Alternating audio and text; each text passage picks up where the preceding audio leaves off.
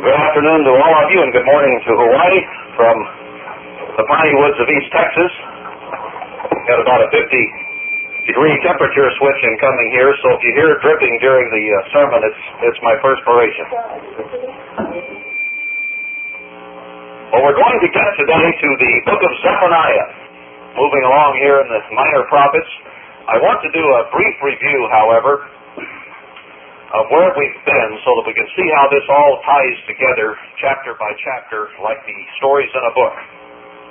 In Hosea, Joel, and Amos, we have the problems laid out that are occurring in the church and God's judgment if there is not severe and wholehearted repentance uh, to both the, spirit, the physical nation and the spiritual nation, the church. Uh, Joel really introduces the theme of the day of the Lord heavily and gives warning ahead of time. This is nigh, and we have space to repent during this story that unfolds through the minor prophets. Now, how long this lasts in terms of chronology in today's time, I do not know, but I know that the story gets more and more intense the further along we go here. So the problems are laid out there.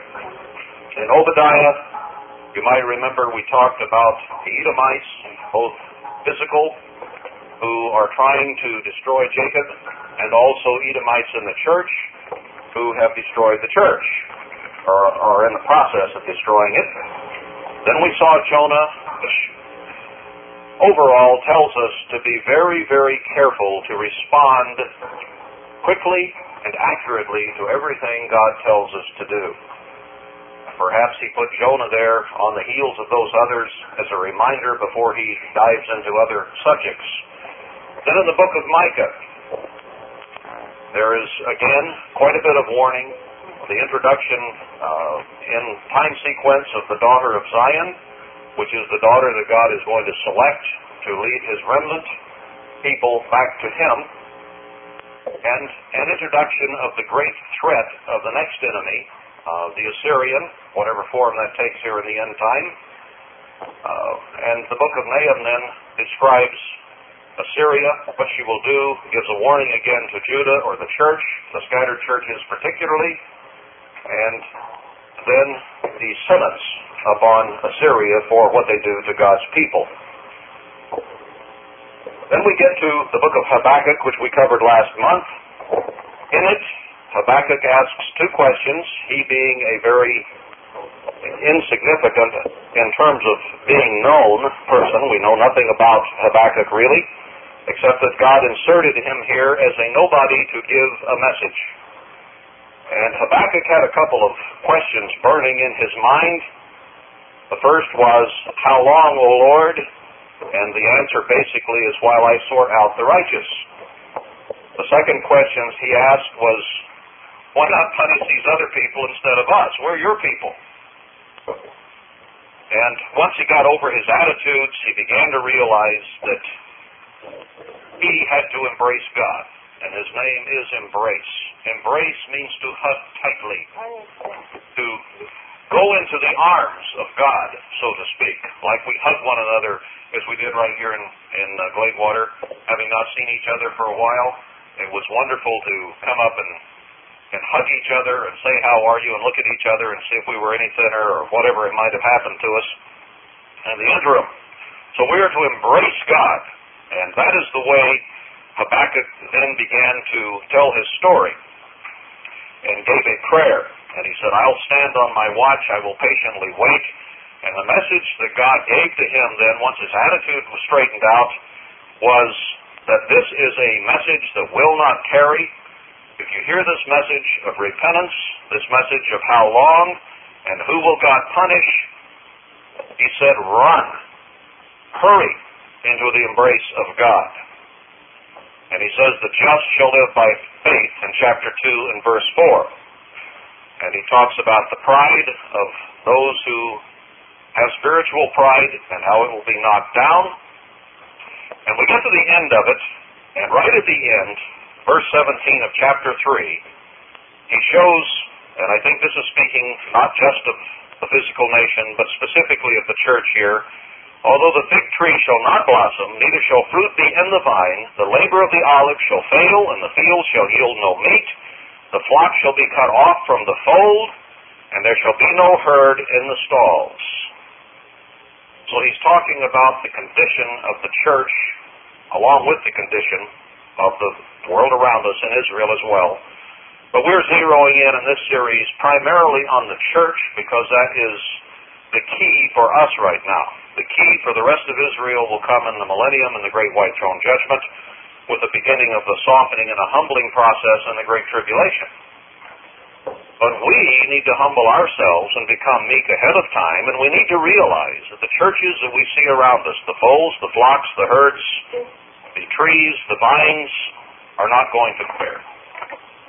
That they are going to come down and come apart, just as the physical nation very shortly will as well.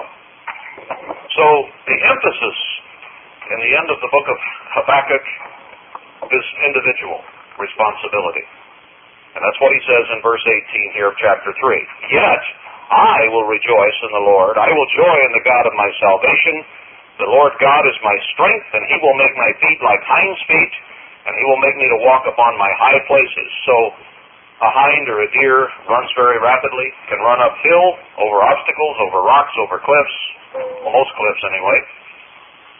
And God is going to make us that way if we embrace him, so that we can walk on the high places, spiritually speaking. So Habakkuk's message is that judgment has come, or is coming, but the judgment is set, to put it better, upon the world and upon the church. That both are going to be trodden down and come apart. So it is an individual matter to turn to God and embrace Him with our whole heart and to live and walk in faith and patience before our God if we are to be saved through all of this and to walk on the high places. Now, this same theme continues in the book of Zephaniah because he renews and revives the theme of the day of the Lord right off the bat and says that the judgment is set for the church overall and for the physical nations of Israel. And then he zeroes in on personal salvation through the remnant of the church. Just as there will be a remnant of physical Israel that go into the millennium, there will be a remnant of the church who goes in as the first fruits.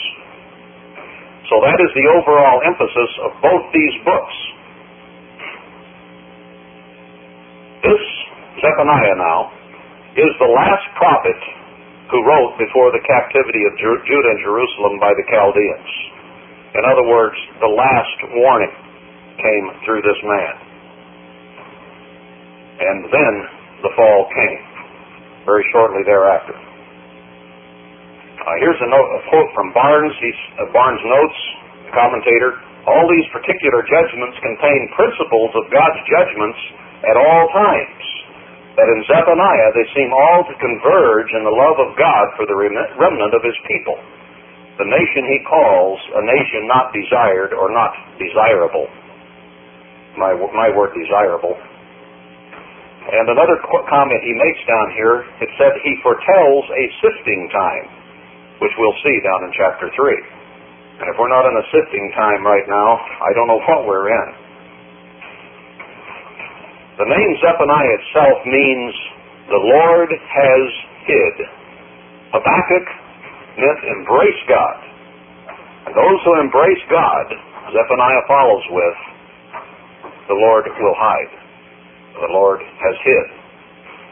So we're going to see before we finish this that God is going to take care of those who embrace Him, who turn to Him wholeheartedly, as Habakkuk told us. Those who run spiritually, in other words, who don't sit half asleep, but are wide awake and running toward God.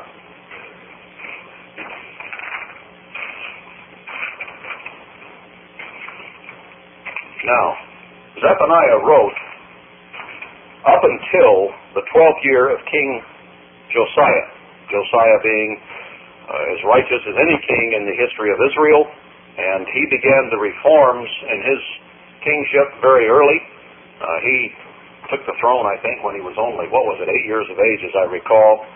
And uh, he didn't probably do a great deal of reforming at that point, but later on in his life, he began to truly reform, to kick the idols out, to help Israel get back to God.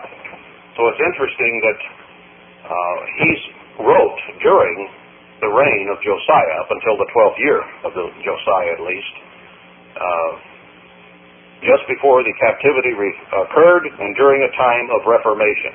That is, reforming, re- reforming to be like God. And that is the emphasis that we are under right now, is a reformation spiritually, because we have drifted and into idol worship of ourselves and other idols, and it's time that those are put away. So we're very, very much talking here about reforming before the final curtain is dropped, as we'll see as we get into the book. Barnes makes a comment here that the extirpation of idolatry could not, it appears, be accomplished at once. Notice anything familiar there? The extirpation of idolatry in me does not come out overnight or in you. This is a process that we have to keep working at day after day after day to extirpate our own thoughts and come to have every thought into the captivity of Jesus Christ. So the setting for the book of Zephaniah is very, very much just like what we have today, and certainly applies to us today. Interestingly another, enough, another comment he makes is the worship of Baal was cut off not through Josiah, uh, but as Zephaniah prophesied, through the captivity. Jeremiah asserts its continuance during his long prophetic office. In other words, the warning came through Zephaniah, and they were about to go into captivity shortly after this. See, Jeremiah began his message uh, in the 13th year of Josiah, one year after, apparently, uh, Zephaniah gave his. And Jeremiah's prophecy went on for apparently over 50 years, he prophesied. Now that's interesting too, if you stop and think for a moment. They were going to go into 70 years of captivity in Babylon. Jeremiah prophesied for apparently a little over 50 years, according to the commentators. Now compare that with today. The church of God has been in captivity of the daughter of Babylon, as Zechariah 2 tells us.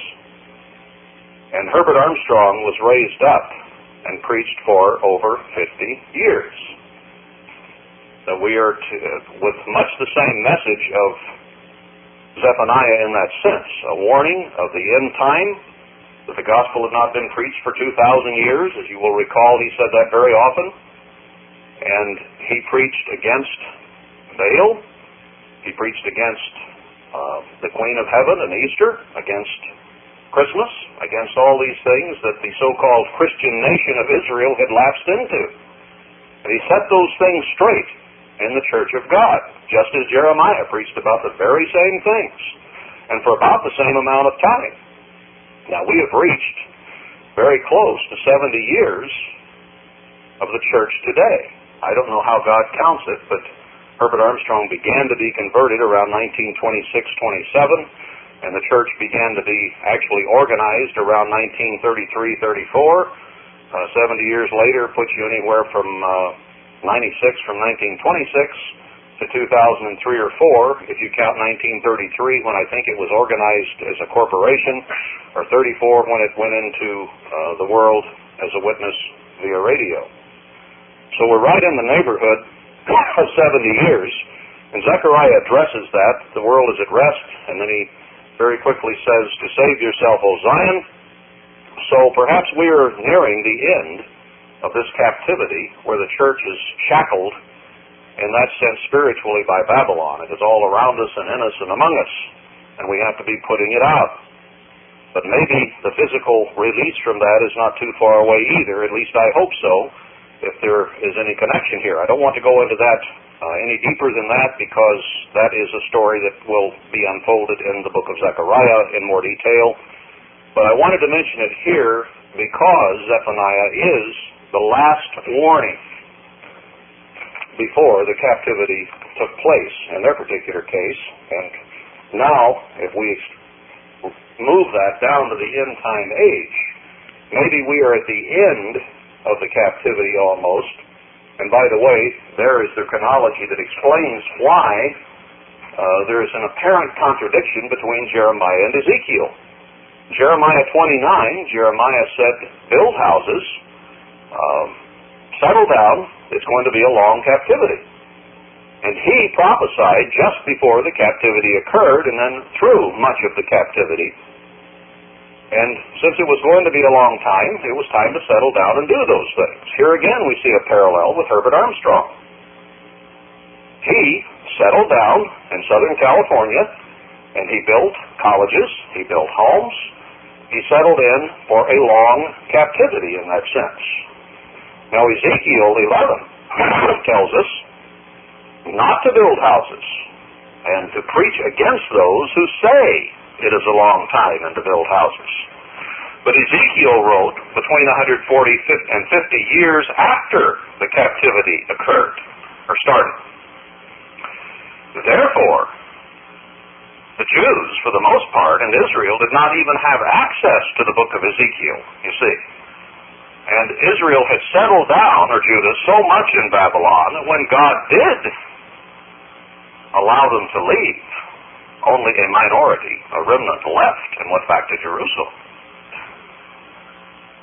So here we have a circumstance as well where God says there is a remnant right at the end, and they will come and build the latter temple, which is the next book after the book of Zephaniah. So you have again only a remnant who will respond and come and do what God says, just like you did back then. So now is not the time in the end because that's what Ezekiel is talking about. Ezekiel starts right off the bat with I'm going to destroy 90% plus. I'm referring to chapter 5 here of your population and spiritually speaking of the church as well. So now is not the time to settle down, and I think that pretty well explains the difference between Jeremiah and Ezekiel's instruction. It's simply a matter of a different time in chronology that they're talking about. One at the beginning of the captivity, settle down, it's going to be long. Uh, settle in for the long haul, where Ezekiel says, don't do that. It's coming quickly, speaking here of the end time. Now that I've digressed that much, where was I here? Um, Here's another interesting thought that you might compare with today. It, this again from Barnes. It was the custom of the great conquerors of the East not to destroy capitals, but to repeople them with subjects obedient to themselves. It has been postulated that we would have a great nuclear war and America would be destroyed by that. But the way it seems to be shaping up in the world today is that why would they destroy the infrastructure? Why not come in and use it, kill the people, and take them captive into other countries and use what is here? And if we're having betrayal from within, which it appears to me fits the pattern of the Bible, wherein the church was betrayed from within, that probably will happen in the physical nation of Israel as well. And our people will be sold into slavery, and those who do not go easily will be killed. Uh, also, famine and pestilence will come as a result of sin, and all of this is the result of sin, and God allows it. But it may be that when this nation is taken, the people will be taken away just as they did in the past. That is the historical way the Chaldeans and the Assyrians did it. Now it is interesting that what Zephaniah prophesied here in the days of Josiah did shortly thereafter come to pass. But Zephaniah writes from the standpoint of the day of the Lord right at the end. So there was a message there to Judah in that day, but the message for spiritual Judah today, and for physical Israel for that matter, is what is contained in the book of Zephaniah as his first and foremost message. Now, those people back then probably thought it was written for them, and certainly it was, and it happened.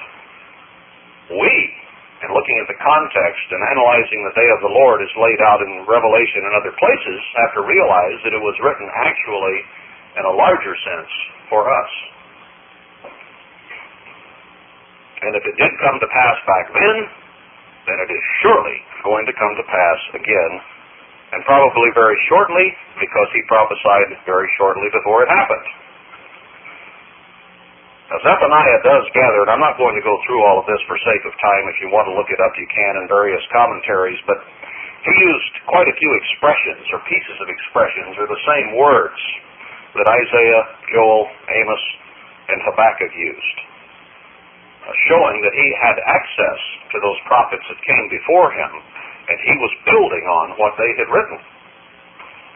There are quite a few examples of that given by the commentaries, but uh, we'll, we'll bypass that.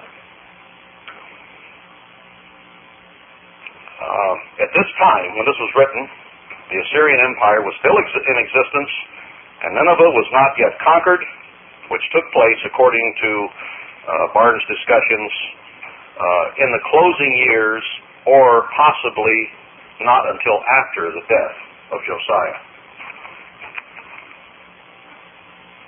So the Assyrian is going to attack us, and then God is going to take care of the Assyrian, as we'll see very quickly here as we get into the book.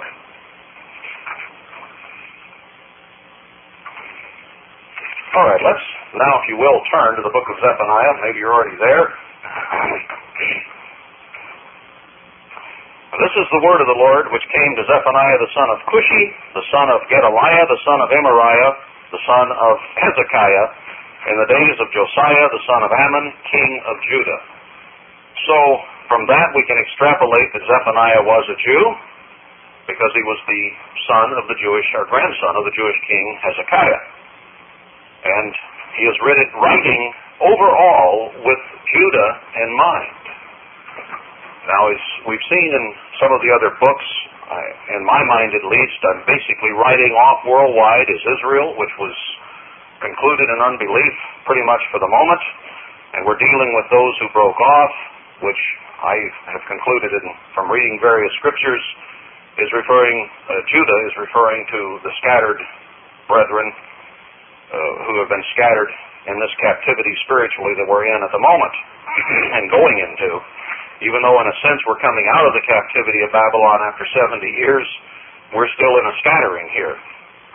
Know, it's, it's a principle of what is happening, a pattern of what is happening today. But he gets right to it. Verse 2 I will utterly consume all things from off the land, says the Lord. This is not a maybe. Judgment, as I said before, is set. Where is it back there? He says, Pray not for this people. They will not repent. The judgment is coming. There's no way to get out of it at this point. I will consume man and beast. I will consume the fowls of the heaven. When he says, I will utterly consume all things from off the land, my margin says, by taking away, I will make an end. I think that's an interesting way to put it. He's going to make an end of all this, of man's experience and Satan's uh, shenanigans here on this earth. So he's not just talking about uh, consuming as he did with Noah, because that did not put an end to all this. It only allowed it to start over smaller and grow back. This time he says, I'll make an end of it. I will consume man and beast. I will consume the fowls of the heaven and the fishes of the sea and the stumbling blocks with the wicked, and I will cut off man from off the land, says the Lord. So this is much broader than just Israel. This is talking about the whole world and the day of the Lord and the end. I just received a note from someone recently, well, last week, who was anticipating getting into this book because she said it was, I think, the, her favorite book in the whole Bible because it shows the power, the might, the awe of God and what he is about to work on this earth. I hadn't thought of Zephaniah as being, in, in one sense, that dramatic, but boy, you start reading it, and this language is, is pretty powerful.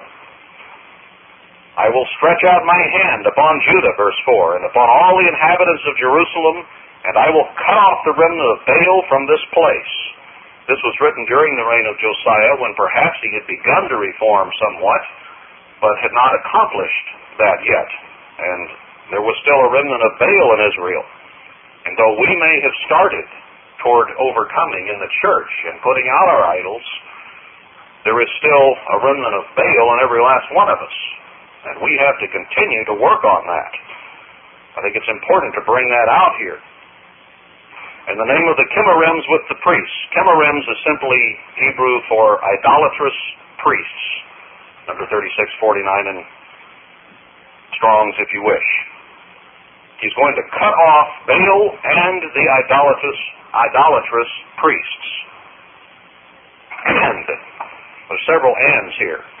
God is going to include a lot of people. And them that worship the host of heaven upon the housetops.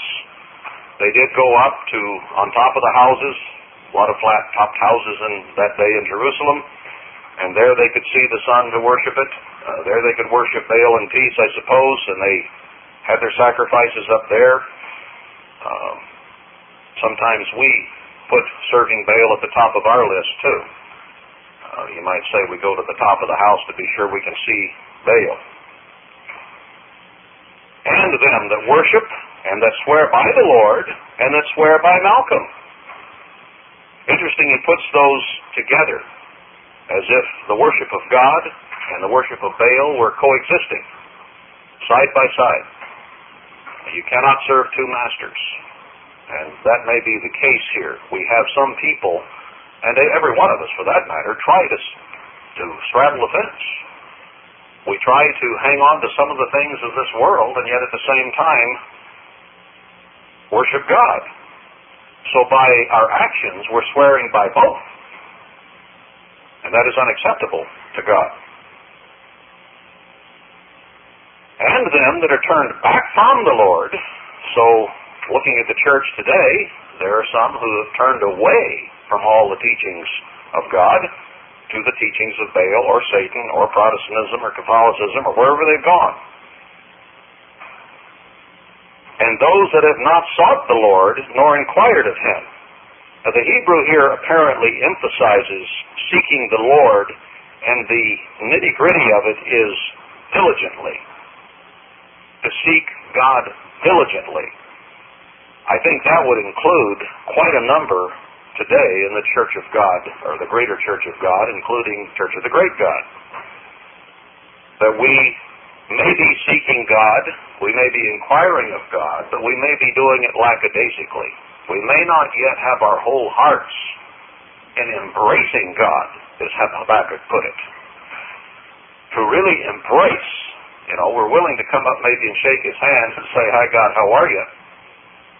But are we ready to throw our arms around him, around his word, around his ways, and make them our thoughts as we toss and turn at night, and as we wake up in the morning, and as we go out our front door, so that the things of God are number one in our minds. That is the force of the Hebrew here in verse 6. Not just to seek God, but to do it diligently. Verse 7 Hold your peace at the presence of the Lord God, for the day of the Lord is at hand. He's saying, I'm going to cut off man and beast. The day of the Lord is at hand. For the Lord has prepared a sacrifice, he has bid his guests. You might remember several places in the Psalms, and whether it's Jeremiah or Ezekiel, I didn't look these up, but you'll remember the language where he said, All of you gather. Uh, Isaiah, for one, did say that. Oh, gather all the nations. Get yourselves together. Form a confederacy. Form a conspiracy. Give me your best shot. I'm preparing a sacrifice of your body, blood, and bones. And I'm inviting all of you. And then he invited the fowls of the air and so on to come eat of the feast. So God means business here. He's bid his guests, or sanctified his guests, and the Hebrew, which means he set them apart, set them aside, got them ready. And it shall come to pass in the day of the Lord's sacrifice that I will punish the princes and the king's children and all such as are clothed with strange apparel. So this is a judgment that is set, and we have to be dressed properly, or we are going to go with the blood. I mean, our blood will be shed. Isaiah 52, 1 tells us to put on our holy garments. Uh, Revelation 3 and Revelation 7 with the first fruit talks about putting on the garments, of white garments, of holiness and righteousness. Matthew 22 about the wedding feast says if we come without a wedding garment, without the holy, righteous character of God, we will be cast out, and there will be weeping and gnashing of teeth. So anybody who has on strange apparel is in trouble. Dirty clothes. In the same day also will I punish all those that leap on the threshold, which fill their masters' houses with violence and deceit. Does that mean it's a sin to jump up and down on your threshold? It's your house. But apparently what this means is that there are those who don't pay any attention to the threshold, but they run in and out of the houses to sin very quick to bring fraud and stolen goods into their master's homes. And uh, the fact that they're crossing his threshold means nothing to them. And we are in God's house. Do we bring our sins across the threshold into his house? Are we ashamed of our sins? Can we come in, shame, uh, not shamefacedly? Can we come in with pride and vanity and spiritual self-righteousness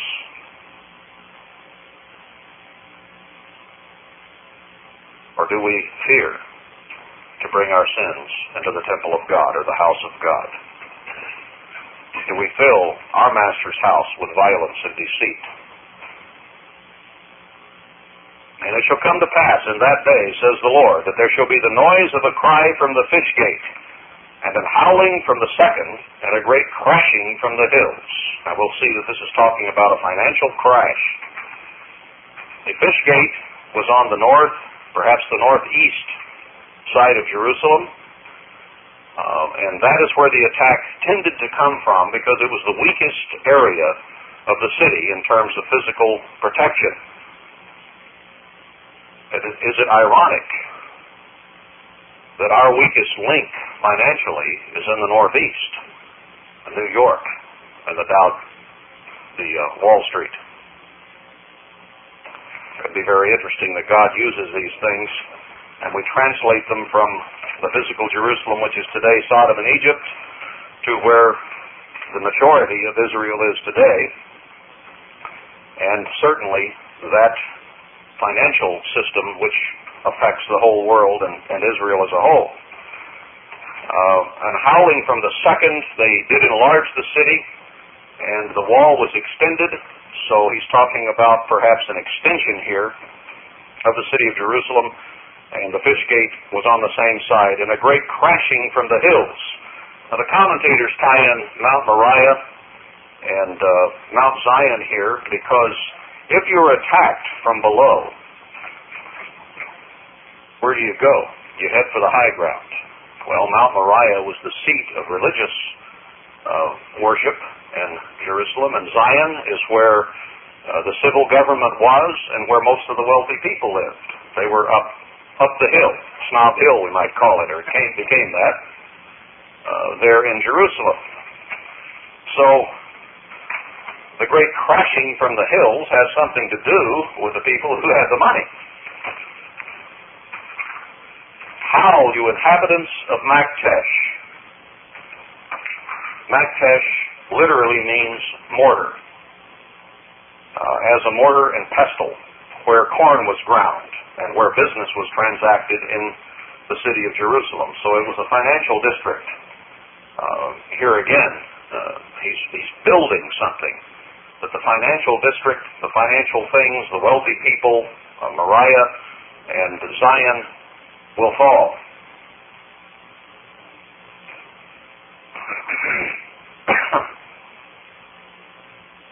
Now going on, and it shall come to pass at that time, I'm in verse 12. Well, wait a minute, they didn't finish verse 11.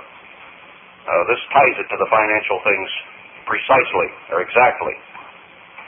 How you inhabitants of Maktesh, or the market area, for all the merchant people are cut down, All they that bear silver are cut off.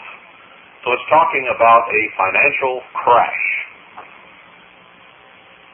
And it shall come to pass at that time that I will search Jerusalem with candles. The simile of candles being used here because there's no place to hide. When God goes through, He's going to shine a candle in every dark place. If you think you can get away from this judgment, which has been set, and this crash which is going to fall, you've got another thing coming because God's going to light the place up with candles and find everybody. There's no way to escape His judgment other than the venue of repentance. And punish the men that are settled on their lees now, this is a very interesting analogy as well. It is a winemaking term, and it had to do with the dregs of the wine in the bottom of the cask, or the bottom of whatever they had it in. It wasn't poured from one vessel to another, let settle, and then poured and leaving the dregs in the bottom each time until all the dregs were sorted out. So, what he's saying here is that the, the dregs of the wine are defiled and really not good. People are defiled. The dregs of humanity, drunk on bad wine and talking like drunks. And he says they will say, The Lord will not do good, neither will he do evil. Can you imagine a, a drunk saying that? drunk on bad wine. Ah, the Lord can't do anything. He's not involved. Let's have some more wine. And there are a lot of people today who are not paying attention to these warnings. And if we're drunk on the dregs, we are in trouble. So we can't be settled on our lees or on the dregs because then we fear nothing. Drunks aren't afraid of much anything. They'll step off of something high. They'll walk out in the snow and lay down. They're just not afraid of anything. But God is telling us here we'd better fear Him and fear this judgment that is coming and not just settle back. Spiritually, perhaps it describes people who do not really know what is going on what is coming down and rest easily in their confidence that they are okay. I'm okay, as the drunk would say. And you're okay, he would say. Unless he got too much bad wine, and then nobody's okay. But we won't talk any more about drunks, I guess. That's enough. But we're in spiritual trouble if we are not drinking good wine, and if we are not doing what we need to be doing. Therefore their goods shall become a booty, and their houses a desolation. They shall also build houses, but not inhabit them.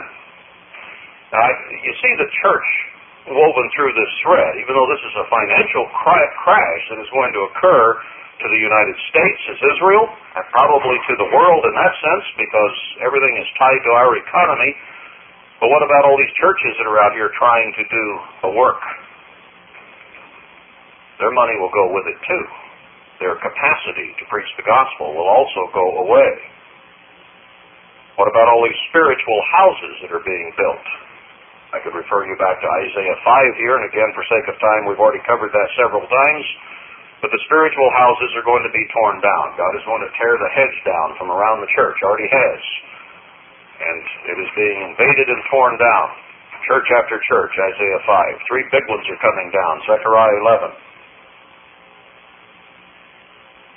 So on a physical level right now, there is a building boom in this country that is unbelievable. You can sit on the top of the mountain above Denver and almost watch the subdivisions marching over the hills to the east and to the south and to the north. And every city I go to, it's the same way. They're building, building, building.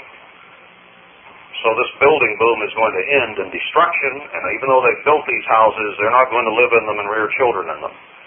And churches are being built, built, built everywhere as one group splits and splits and splits again but they're all coming down. All but one, actually, which will be built. Let's see, where was I now? Oh, in, verse 13, they shall also build houses, but not inhabit them, and they shall plant vineyards. Here again, the parallel being of the church, but not drink the wine thereof. The great day of the Lord is near, it is near, and hastes greatly. Very much the, uh, the words of Habakkuk and Isaiah. It is near, it is near. Even the voice of the day of the Lord, the mighty man shall cry there bitterly. So no matter how great and mighty and wealthy a man might think he is, or how wonderful he is spiritually, again using the church in the analogy, he'll cry bitterly. that day is a day of wrath, a day of trouble, distress, a day of wasteness and desolation, a day of darkness and gloominess, a day of clouds and thick darkness. There again, he's using the words of Joel. A day of the trumpet and alarm against the defense cities, those that are fenced and think they're okay. Fenced by their own righteousness, perhaps, or self righteousness, and against the high towers. And I will bring, bring, bring distress upon men that they shall walk like blind men, they, because they have sinned against the Lord, and their blood shall be poured out as dust, and their flesh as the dung. Pretty graphic analogy if you think about it. So physically, when this happens, mankind is not going to know what to do or where to go or how to cope with it, and he won't be able to cope with it. And the same is true of those who walk blindly from a spiritual standpoint. They don't know where to go. They don't know what to do. And this is already beginning to happen to the church. Neither their silver nor their gold shall be able to deliver them in the day of the Lord's wrath, but the whole land shall be devoured by the fire of his jealousy. God is a jealous God, he says. We had better believe God is a jealous God, brethren. He will not take kindly to those who bring sin into his temple, into his house, and do not respect the threshold, the door of his house. For he shall make even a speedy riddance of all them that dwell in the land. So overall here, he's talking about a physical destruction of the whole earth, of Israel, of Judah, and he'll boil it down here specifically to his church and his people, and that remnant a little later. Now let's go on to chapter 2 and verse 1. Gather yourselves together, yes, gather together O nation not desired, or not desirable, or desirous. We, in our present form, as a physical nation and as a church, are not desirable to God because we do not have our holy garments all on. Perhaps we're still washing them out and they're turning a little whiter and not quite as brown, I hope, but we don't have it all together yet. So he says, You shameless people, I think is more like it in the, the uh, Hebrew. Uh, we're unworthy, but perhaps we will be given grace, as we'll see. And there's a, a contingency here. So he says, gather ourselves together. And if you look it up, it means as one gathers sticks to build a fire, uh, to gather something up. And I think that there are three level, levels here that we need to consider the first is by far the very most important in the long range scheme of things, and that is to get yourself together, to pull yourself together, to gather yourself up spiritually, to repent, take stock of yourself, get everything coordinated. Make sure that you are right with God and have your holy garments on. That is the first level here and the most important level. Because if we don't do this, then that which follows will also not happen. The second level may be to gather into one group or organization as one gathers sticks into a bundle. But God is going to begin to gather his remnant of people together into one organization. It is incumbent upon us to find out where that is, to take the personal responsibility to determine where God is working, where he is going to work, now, to prove this, I would refer you to the book of Haggai. I don't want to get into the story too much because that's next, and I want to keep this in order. But he does say there that he is going to gather the remnant church together along with Joshua and Zerubbabel and build the latter temple. He says here to gather ourselves together, verse 2, before the decree bring forth, before the day passes the chaff, before the fierce anger of the Lord come upon you, before the day of the Lord's anger come upon you. So this gathering process of gathering ourselves up individually, spiritually, of beginning to gather the church together into one temple, his remnant people, from wherever they may be, has to begin to occur because that's what occurs next in the story in the book of Haggai. Third, we may have to gather into one location, that is, geographical. This would be the third in line, and the third in importance, and the third in chronology. In other words, the day of the Lord is coming, the end is near, the place of safety is not far off. So, on a third level, God is going to gather his people together. Each one gathers personally, individually, and spiritually to embrace God with diligence. Then he puts the church together into one organization, the book of Haggai, and then many places talk about how he is going to bring all his people from the four corners together in one location and that he will be with them. Now, he gives some instruction to go with this. Verse 3 Seek you the Lord, all you meek of the earth, which have wrought his judgment. Seek righteousness, seek meekness. It may be you shall be hid in the day of the Lord's anger. So bottom line here is spiritual condition that we seek meekness and righteousness. This is what we need to be preaching, what we need to be teaching, what we need to be on an individual level doing. It may be you shall be hit. Well, that ties in very closely with uh, Luke 22:36, I think it is, which says, "Pray that you be accounted worthy to escape all these things." It's not automatic. The temple of the Lord, the temple of the Lord, I'm in the church, won't get it. Because if we've not gathered ourselves up spiritually and we try to knock on the door, and come in without wedding garments, we're going to be in trouble. So, along with telling us to gather ourselves up, chapter 2, verse 3 is probably as important a verse as there is in this whole book. Seek the Lord, as we said before, diligently. Those which have wrought his judgment. Well, who's that talking to?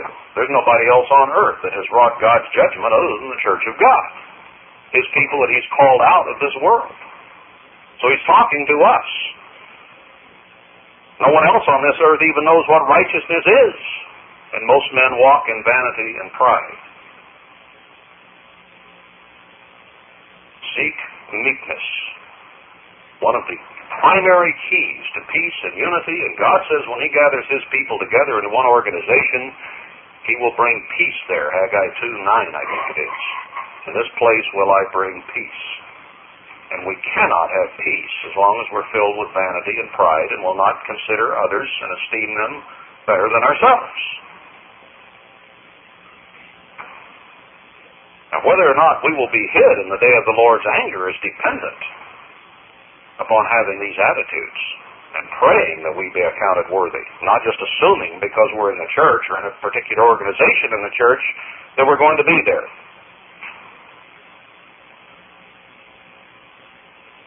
Gaza shall be forsaken, and Ashkelon a desolation. I'm in 2 4 now. they shall drive out Ashdod at the noonday, and Ekron shall be rooted up. Here he addresses the enemies of Israel. Those are cities of the Philistines on the coast.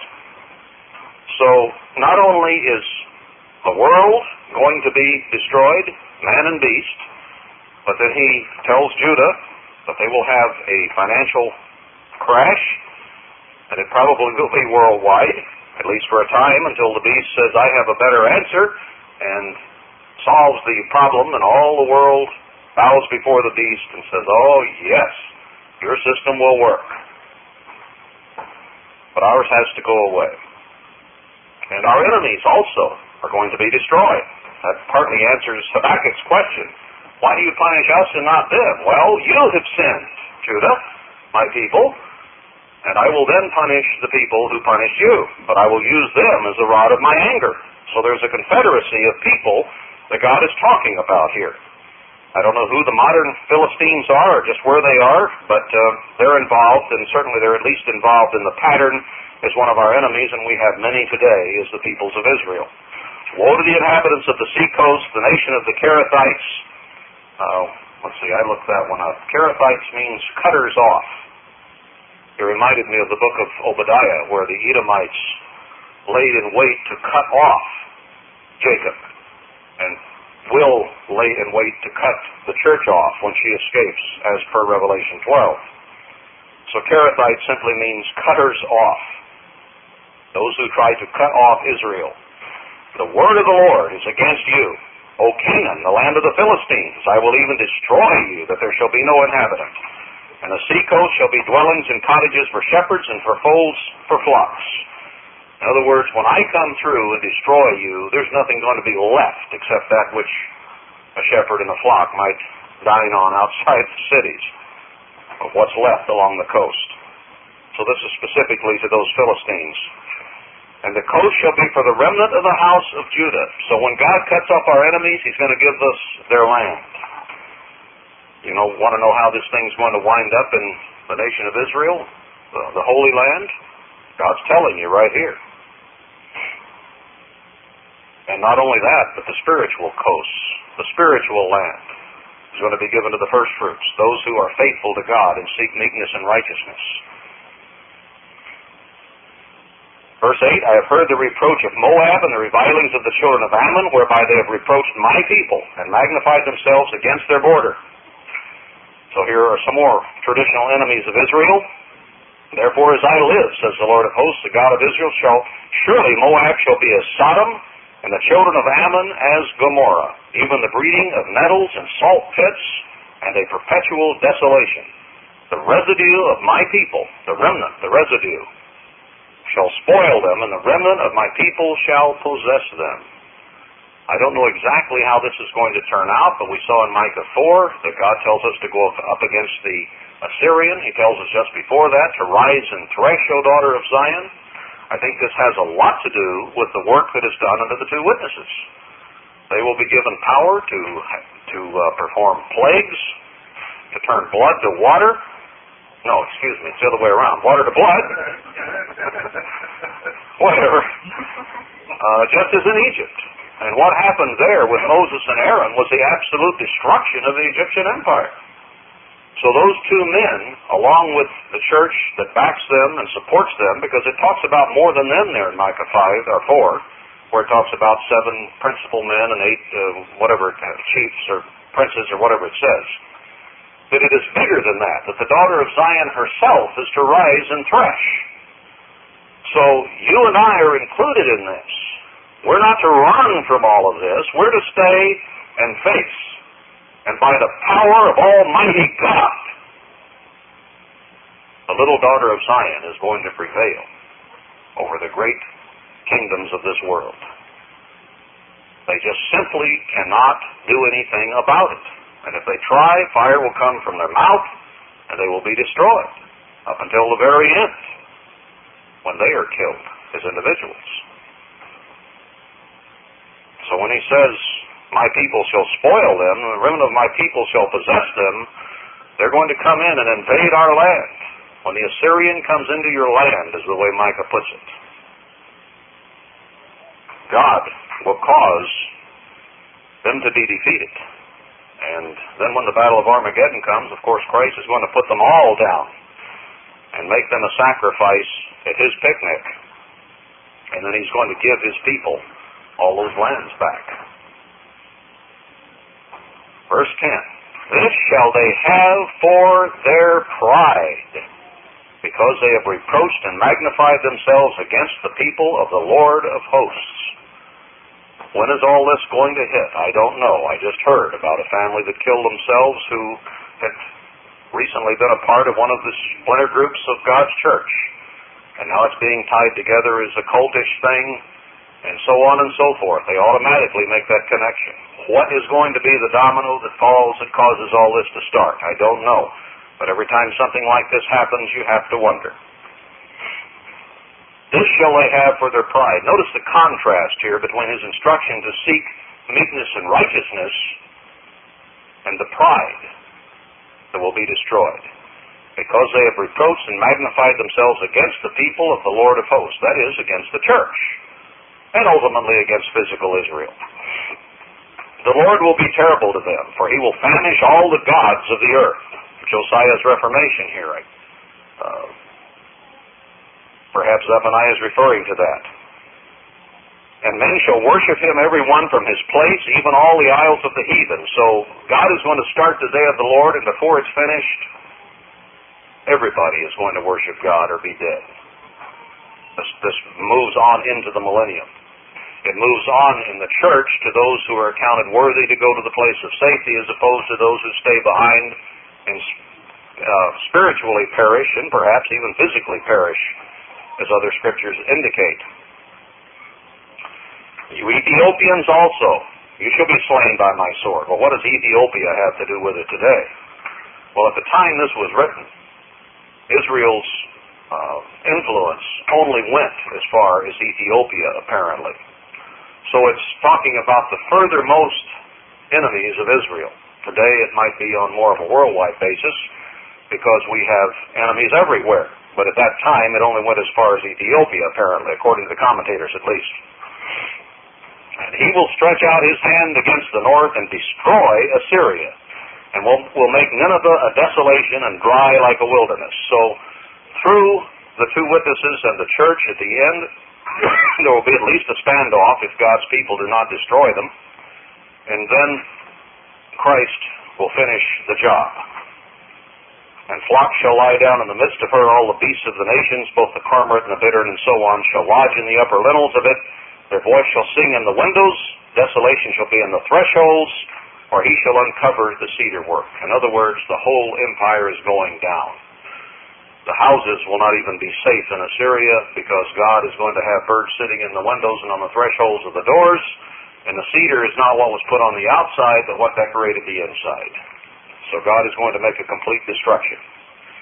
This is the rejoicing city that dwelt carelessly, that said in her heart, I am. That's the name of God. I am. And there is none beside me. How has she become a desolation, a place for beasts to lie down in? Everyone that passes by her shall hiss and wag his hand. So they thought they were secure. but this world ruling, New World Order, Assyrian empire that is rising is going to be totally crushed by God. That's why it tells us in Isaiah 8 it is coming, it is here, it will be, but don't fear it, fear me, because he is able to destroy it. Course, we're worried about our heights. And will they get us before he gets them?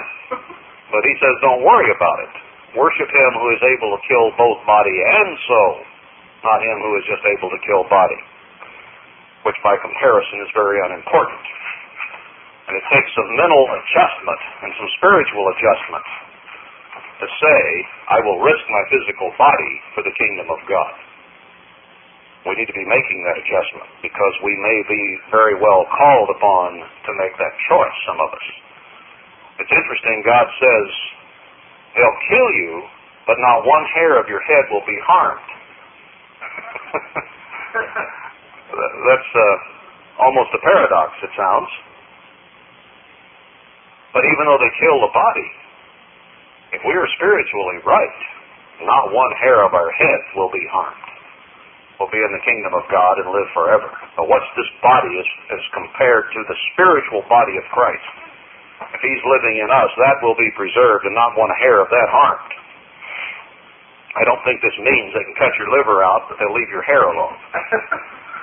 I think it means that the body indeed may die, but not one hair will be lost on a spiritual level.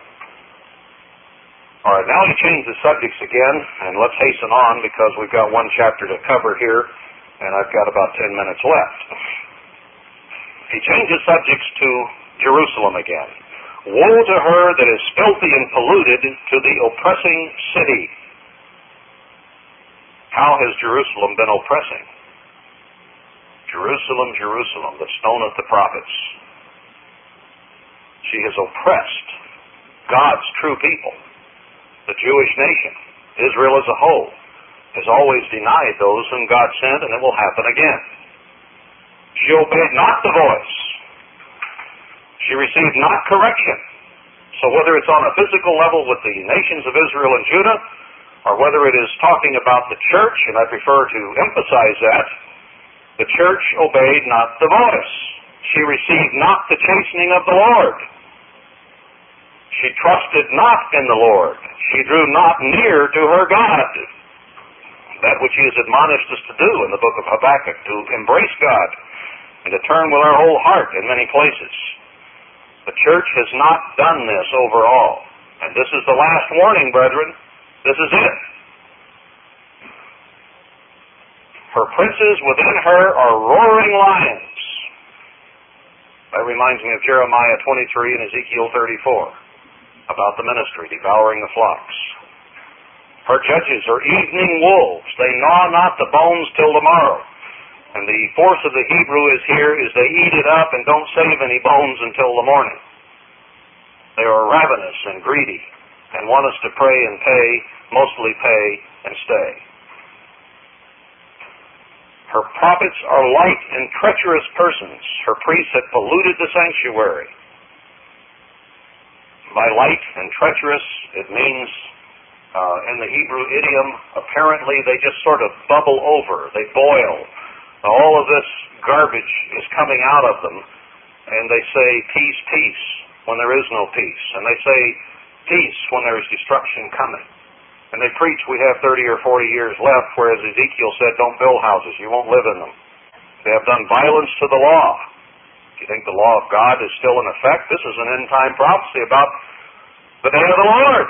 And it's still talking about the law here. They've done away with it.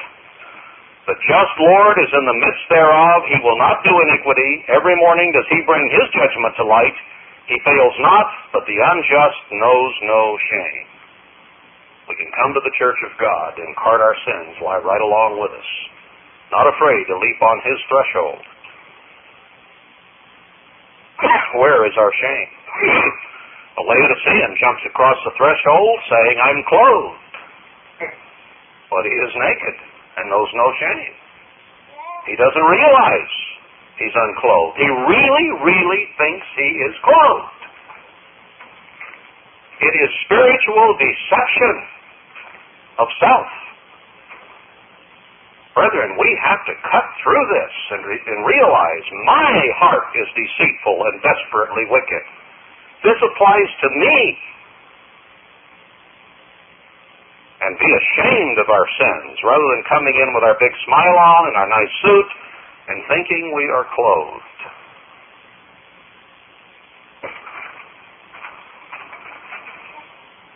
Verse 6 I have cut off the nations, their towers are desolate. I made their streets waste, that none passes by. The, the towers were the watchtowers, that which was the strongest, most impregnable part. I will cut them down, he says, or make them desolate. Their cities are destroyed, so that there is no man, that there is none inhabitant. The day of the Lord is taking the nations down, it's also taking the churches down. They're already coming down, one at a time. And they're getting fewer and fewer people in each one, for the most part. I said, Surely you will fear me, though you will receive instruction, so their dwelling should not be cut off. Howsoever I punished them, but they rose early and corrupted all their doings. God began to destroy the church and worldwide. And he thought, surely they would hear. Surely they'll wake up. Surely they'll take this as an individual responsibility to put on the clothes of righteousness and holiness. But come to find out, that wasn't enough. We didn't listen. He says not only Israel in Jeremiah 3, but the treacherous sister Judah also has defiled her garments. surely they would have heard. Surely we would fear God. But apparently we haven't feared God in the way He's talking about because the destruction and the chastening and the desolation continues in the churches today. All right, here's a big word, therefore, in verse 8. Therefore, wait you upon me, says the Lord, until the day that I rise up to the prey. For my determination is to gather the nations, that I may assemble the kingdoms, to pour out upon them my indignation, even all my fierce anger, for all the earth shall be devoured with the fire of my jealousy. And he's not kidding. For then will I turn to the people a pure language, that they may call all call upon the name of the Lord to serve him with one consent. But when he's through, he's going to have our attention, and we will fear.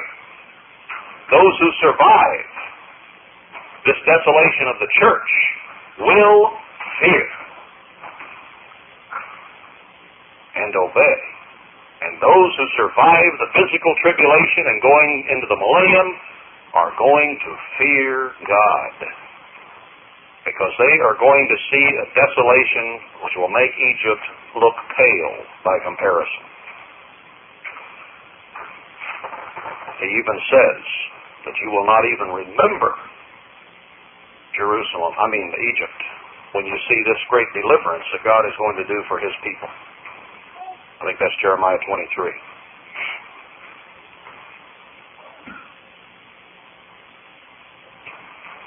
Verse 10, from beyond the rivers of Ethiopia, from the ends of the earth, in other words, and their point of reference geographically in that day.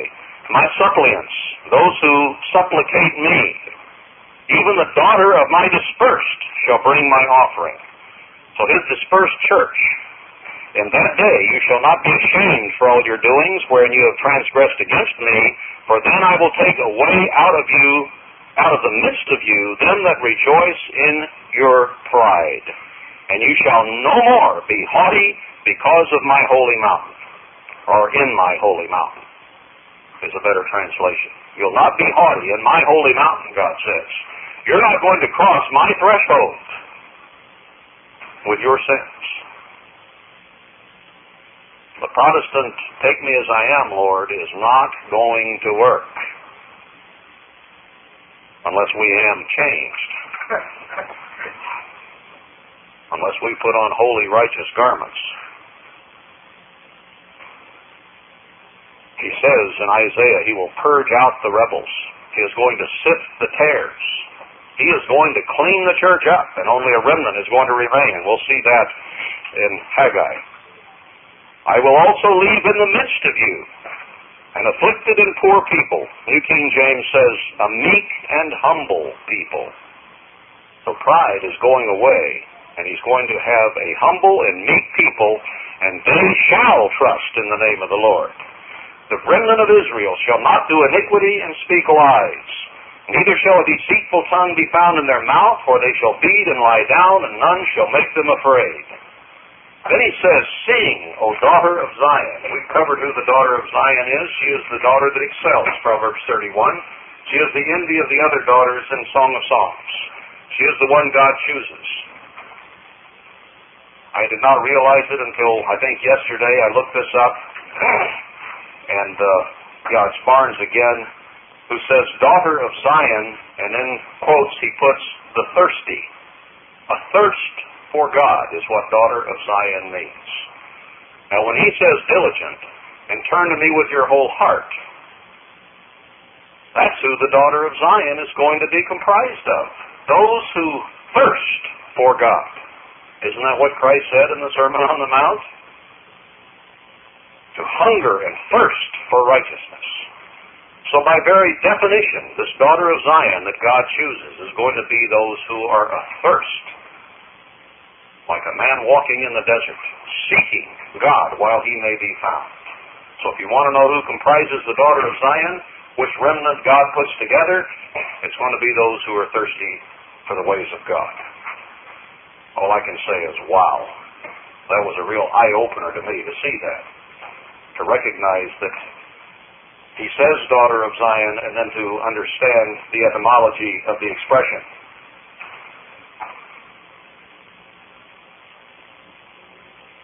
Sing, O daughter of Zion. Sing, you thirsty, in other words. And this sounds like Isaiah 54 1, where he tells us to flee from Babylon in chapter 52 he goes through the sacrifice of Christ and shows what he does for us there.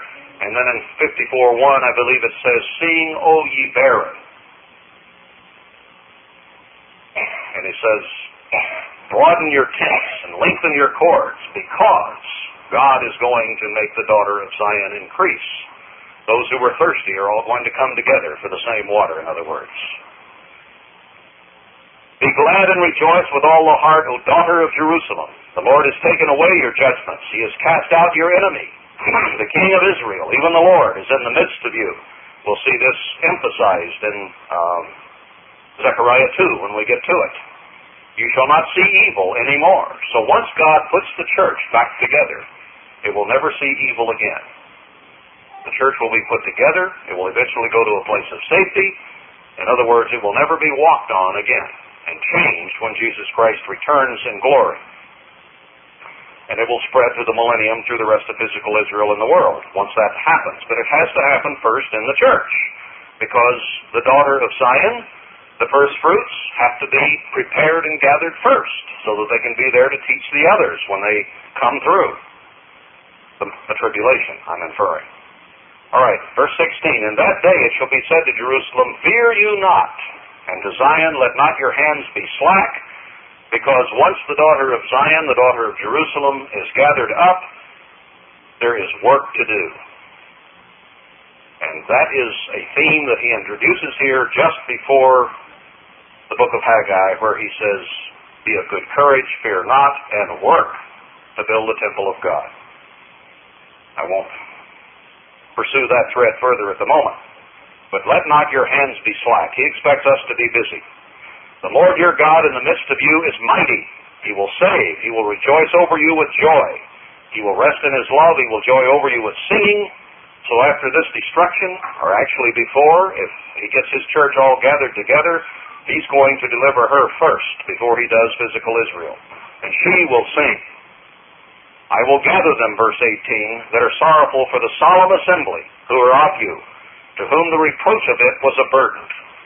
We will suffer the, the reproach, the slings, and the arrows of this world, but God is going to take that burden away. And we will rejoice over and possess